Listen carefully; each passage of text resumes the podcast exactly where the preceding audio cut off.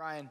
Hey, before we jump into, into the, the message tonight, if you will, Ryan, don't take this from um, my time that you've allotted me tonight, which is 17 minutes and 50, 48 seconds. But I do want to say thank you for restarting that. That was beautiful. It went back to 18 minutes. Um, I want to say a couple of things. Number one, uh, let's let's shave my head. That's too easy. Let's do this, Ryan. If on May 22nd, this is real, okay?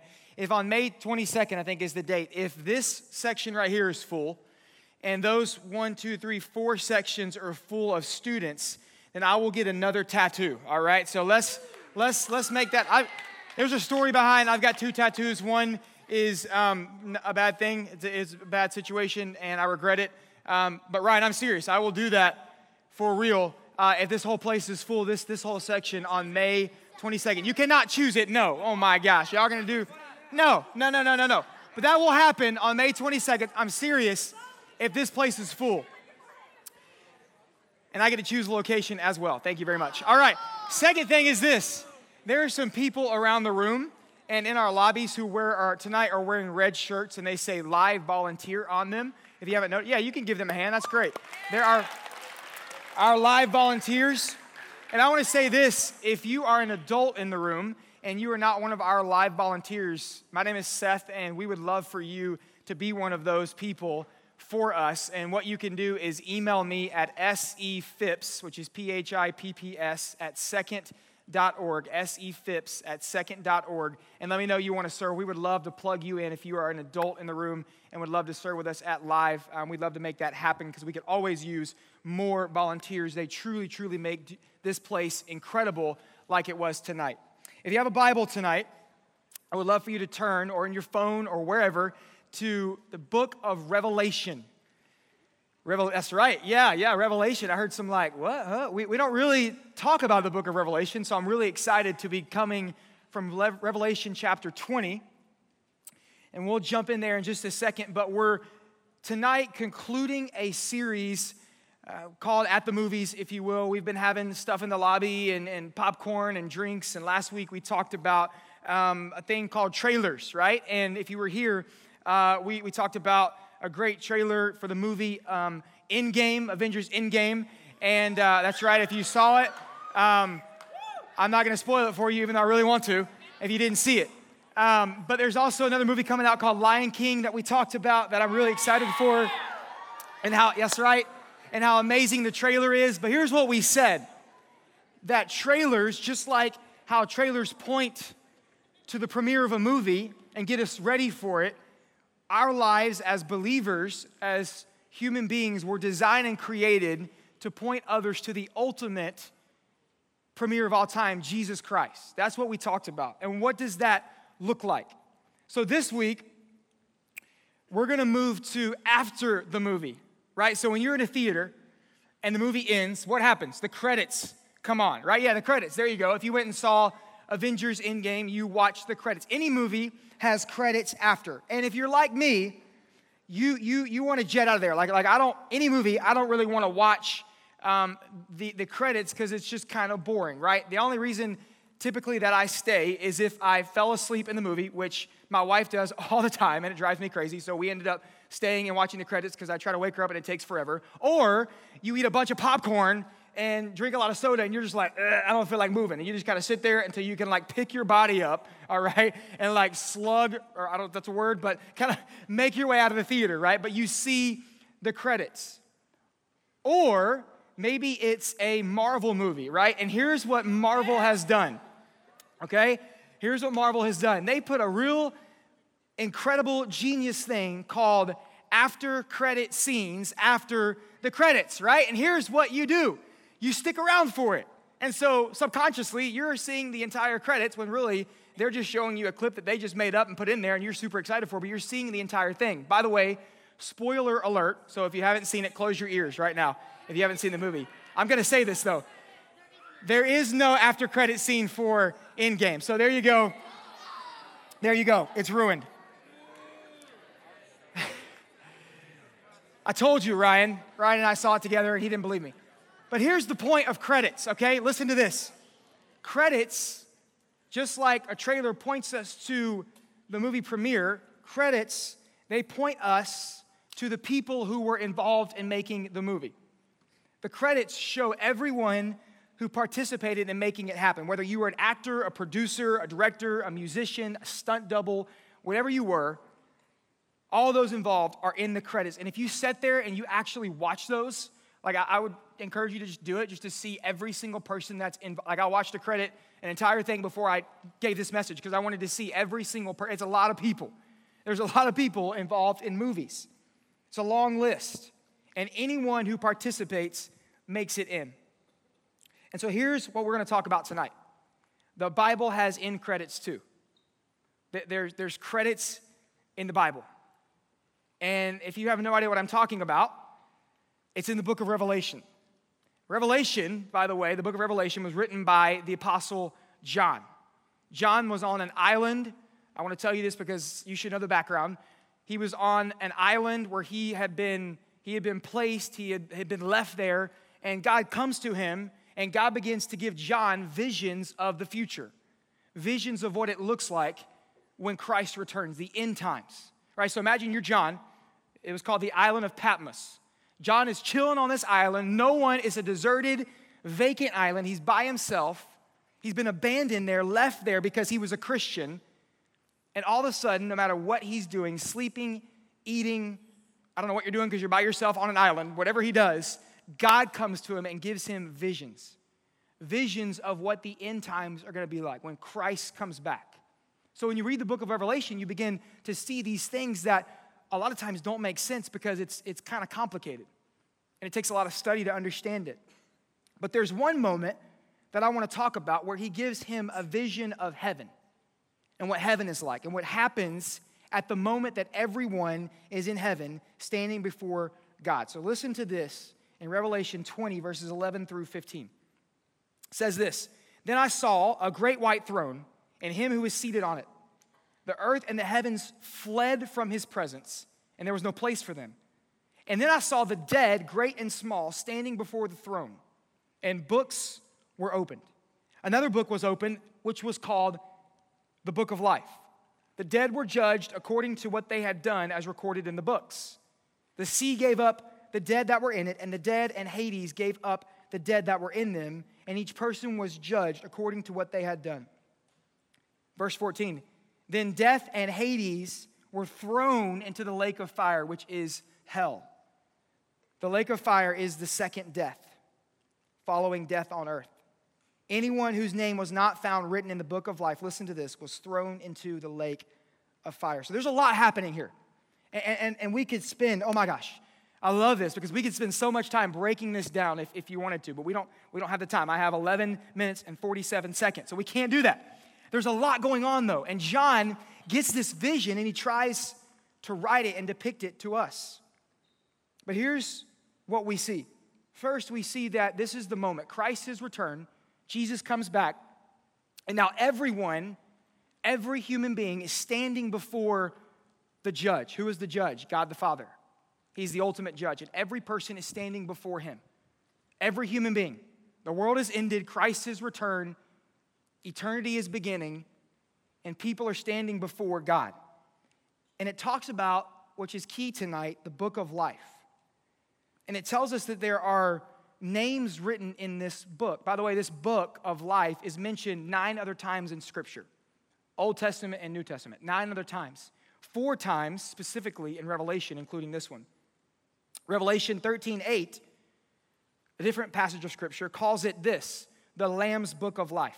Here's what it says All inhabitants of earth will worship the beast, all whose names have not been written in the Lamb's book of life, the Lamb who was slain from the creation of the world. Again, the same book there. It's called the Lamb's book of life. And here's what it tells us that there are people's names written in the book. There's our credits.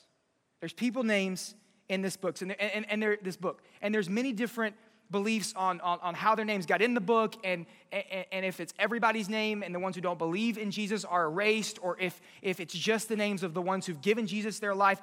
There's many theories and opinions on what's on how this book came to be, if it's even a real book or if it's a figurative book. But here's what we know.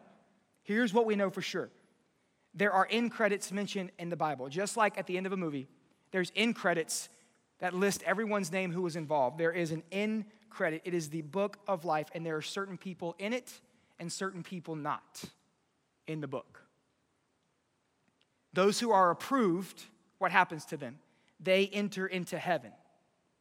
Those who are in the book enter into eternity with Jesus. They are not separated. They were saved by Jesus.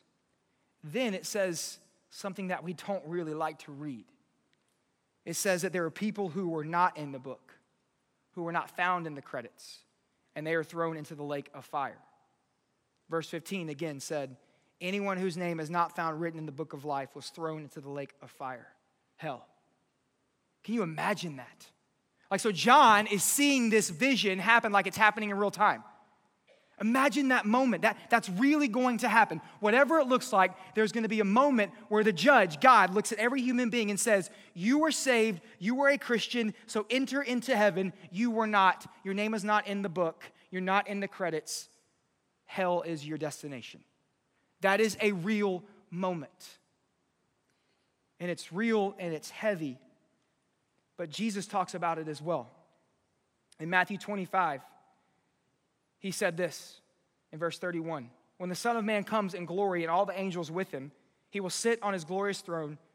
All the nations are going to be gathered before him, and he will separate people from one another as a shepherd separates sheep from the goats. He will put the sheep to his right and the goats to his left. He, he's talking about the same situation.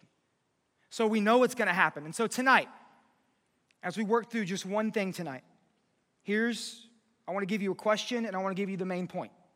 Here's the question for tonight that I'm asking that we should all ask How do I make it into the end credits? How do I make it into the end? How do I have my name written in the Lamb's book of life? This is called salvation. How do I how do I get that? And here is the main point.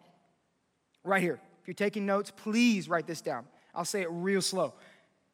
Eternal life with Jesus is found in a relationship, not a religion. Eternal life, spending eternity with Jesus, is found, happens in a relationship, not a religion. Christianity is about a relationship, y'all, with Jesus. It's not about rules and regulations and restrictions. And the truth is, is maybe some of you feel that way. Because I grew up in church, I was a PK, which means pastor's kid, and I thought that my whole life, that how I performed and the way I looked to my dad's pastor buddies and deacons in the church, which are important people in the church, determined my salvation until I was 18 years old. And I realized I was a pretty horrible person and I needed to be changed. But that is the biggest difference between our faith and other religions. One of the biggest differences. That it's about a relationship. And that's why Christianity gets so hard and confusing at times because we get focused because of because it is a religion and there are things that we participate in, but our minds so many times go to, oh, it's about rules and, and doing this and earning Christ's favor or his approval or being good or looking good. It's not about that when it comes to salvation. The fundamental part of Christianity is about a relationship. That's it. Eternity, eternal life with Jesus is found in a relationship, not a religion. And so the question that comes out of that that I just asked if it's a relationship and it's not a religion, Seth, then how do I make it in? How do I get in there? How do I spend eternity on the good side? How do I spend it with, with Jesus? How do I make it in that book? Well, if it's found in a relationship, not a religion, then write this down. It's about a relationship built on faith, not a religion built on works. Some of you need to hear that today. It's about a re- relationship built on faith alone instead of a relation instead of a religion built on works, doing good things, trying really hard. It is not built on that. It is built on faith. The Bible tells us in Hebrews 11 1 that, that faith is this. It says, Now faith is confidence in what we hope for, and assurance or certainty about what we don't see. That's what faith is. It's being confident about things that we can't really see. And so Christianity is founded on that. But I, I, feel like at times we feel like we have to perform or gain salvation. And guys, that's not the case. It's not about a performance. We talked about it last week. Jesus was the performance, He did it all, He did all the work. We don't have to do that. And as I said, that's what separates us from a lot of religions in the world. Islam, which is a religion, you have to earn your salvation from Allah based on the good things that you do, on the way you live your life. Hinduism says how you live your life on earth is going to determine how pleasant your afterlife is, whether you come back as something great or something horrible. Mormonism says if we want to live with God forever, we have to keep his commands. There's even versions of Christianity called Catholicism that say it's about earning and working your way to salvation, to paradise. Guys, it's about faith. Here's what I want you to know today God has done the work, He already did it. He did it through Jesus. Jesus did all of the work, but sometimes we can get so stuck in the religion side of things. I've been there with you that we feel like we have to work and earn our way to Him. And maybe you came in here today and you're feeling like, man, I need to do more good in my life so that I can earn God's favor, God's blessing, so that God will love me again. Maybe you don't feel like a Christian today. Maybe you've messed up. And everything in you wants to give your life to Christ again. Well, it's not about that. If you've done that in your life, you've given Him your life, you put your faith in Him as it talks about things that you can't see, but you trust in it. You trust in Him. That's all it takes. And maybe you just need to refocus some things in your life. But it's all about faith. Romans 10 13 says, Everyone who calls in the name of the Lord will be saved. It's all about faith. Ephesians 2 8 through 9 says, For it is by grace you have been saved, through faith. It is not from yourselves, it's not your work, it's not what we do. It is the gift of God.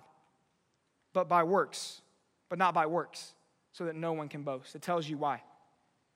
And then John 3:16 says, "For God so loved the world that he gave his only son that whoever believes in him shall not perish but have everlasting life." Whoever believes in him, not whoever works for him, not whoever performs for him, not for whoever does a great job for him, but whoever believes in him. Do you hear that tonight? But it's really really really easy to get caught in that. It's really, really easy to come in here and, and, and go, gosh, I, during this invitation, I just don't know. Invitation is the time after we're about to have in a second where you have the opportunity to accept Christ. I don't know if I'm a Christian because I don't feel like I'm really working for Him or I'm in the right place. I just don't know. Let me tell you something. If you have given Him your heart and your life and you have trusted in Him and you've declared that in your life, you are a Christian. Your name and my name are in the Lamb's book of life, and nothing can erase that. I believe that if you've truly done that in your life. And so maybe today you need to let go of that, walk in freedom in that, that you are a Christian. There's nothing you can do to earn it. Like God doesn't care about that. He doesn't care about your works when it comes to your salvation. He cares about where's your trust, where's your faith. I couldn't help but share this with you guys as, um, as we close. I, could, I, uh, I did a funeral, meaning um, I officiated a funeral. Yes, we do those, a funeral service for someone, a memorial service, if you will, yesterday. And it was for a family who this gentleman approached me, wanted me to, to participate and officiate. What that means is I gave a message at the funeral for this family. I walked through this moment with them. And here's what, when I first met with the family, here's what the son of the man who passed away, his father passed away, here's what he told me. He said, um, because the conversation came up about his dad being a Christian. And he said, Man, I, I don't know, Seth. I don't know if my dad was a Christian. He lived his whole life as a really good Catholic. He was a Catholic from, from the time he was born. He worked really, really hard. He tried to please God, and he always thought that the more good he did, the more God would be pleased with him and give him salvation, save him from his sin. And he said, So I, I couldn't let my dad go and pass away from this earth without having one last conversation. And so the day before his dad died, he had a moment. His dad could not hear. I'm sorry, could not speak. He could hear. And so he was playing worship songs for him that day, all day long. But he could not speak, couldn't talk, couldn't use his throat, couldn't use his voice. But he looked his dad in the eye and he said, Dad, let me tell you something. I know you've lived a really good life, but I want you to know that it's about a relationship. And I want to see you again in heaven. And so I want you to know that it is about knowing Jesus Christ as your personal Lord and Savior. It's not about the work that you've done, it's about knowing Him. He loves you, He wants a relationship with you. And here's what He told me his dad nodded his head at him. And he believes that his dad accepted that that day, passed away the next morning. It was so encouraging to me. I gave the guy a hug because I was so excited that he was not going to miss the opportunity, as his dad had lived a life based on works, to tell his father, Number one, I want to see you again. I want your name to be written in the Lamb's book of life because I want to see you in heaven. I want you to spend eternity with Jesus. I care about your life. I love you. And it's not about works, it's about a relationship. So I want you to know that today. And maybe you came in here tonight as I said, and that is that, that's kind of how you feel about your faith in Jesus. Maybe you don't even know it. I mean, I've got to do things. I've got to look a certain way. I've got to act a certain way so that God will continue to let me go into heaven one day. Or so that God, that God will stay pleased with me. Or so that He'll continue to give me this, this salvation, this grace that I accepted in my life. Students, adults, it is not about that. So walk in freedom today, as I said. If you struggle with that, walk in freedom today. That God doesn't look at that. He doesn't judge us based on that. He judges us based on what Christ did for us, the work that He did on the cross and to come back from the dead. Because that wasn't easy, by the way. He had to defeat sin, and He did it and Jesus rose from the dead, and that was the work. That is all that was needed. And so, what does it take? It takes for us to go, okay, I trust that, I believe that, I give my life to that, and to just follow Him. That's it. And so, maybe you've done that, but you just, you just keep a, a record of the things that you do. Stop doing that, please. Stop today. Walk in freedom that He has approved you, He has forgiven you. You are going to be there with Him one day. And maybe today you came in here and maybe you've been doing that your whole life and you never truly accepted and believed that. You thought it was works. You thought, oh, my parents followed Jesus, so I'm just gonna do the same thing. But you never made it your own faith. How do you do that? You ask Jesus to come into your life. That's why we do a prayer every single time that we give a message, because that's what it's about. It's about asking Jesus, hey, I confess that I believe you, that you died on the cross for my sin, that you rose again. I confess my sin, I give you my life. That's what it takes. And so maybe tonight, you need to do that for the very first time. So with heads bowed, eyes are closed.